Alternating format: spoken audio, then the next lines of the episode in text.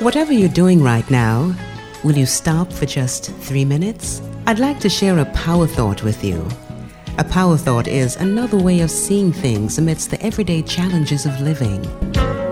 Because it's so important, we're talking some more about the power of our thoughts, the things we choose to think, and the thoughts that we accept and dwell on. It's called the law of attraction, and it's about the law of choosing our thoughts.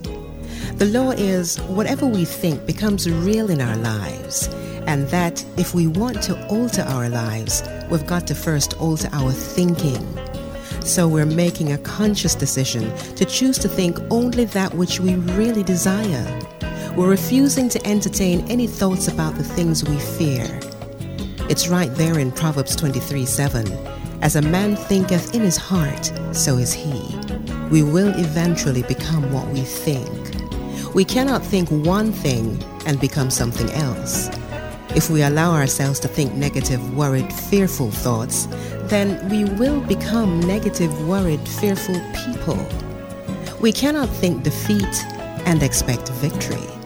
We cannot think poverty and expect wealth. We cannot think the worst and expect the best. It's pretty much that simple. We've got to be extremely careful and extremely aware what we allow our minds to think about and what we choose to dwell on. I'm Rosalind Brown. Talk to you next time.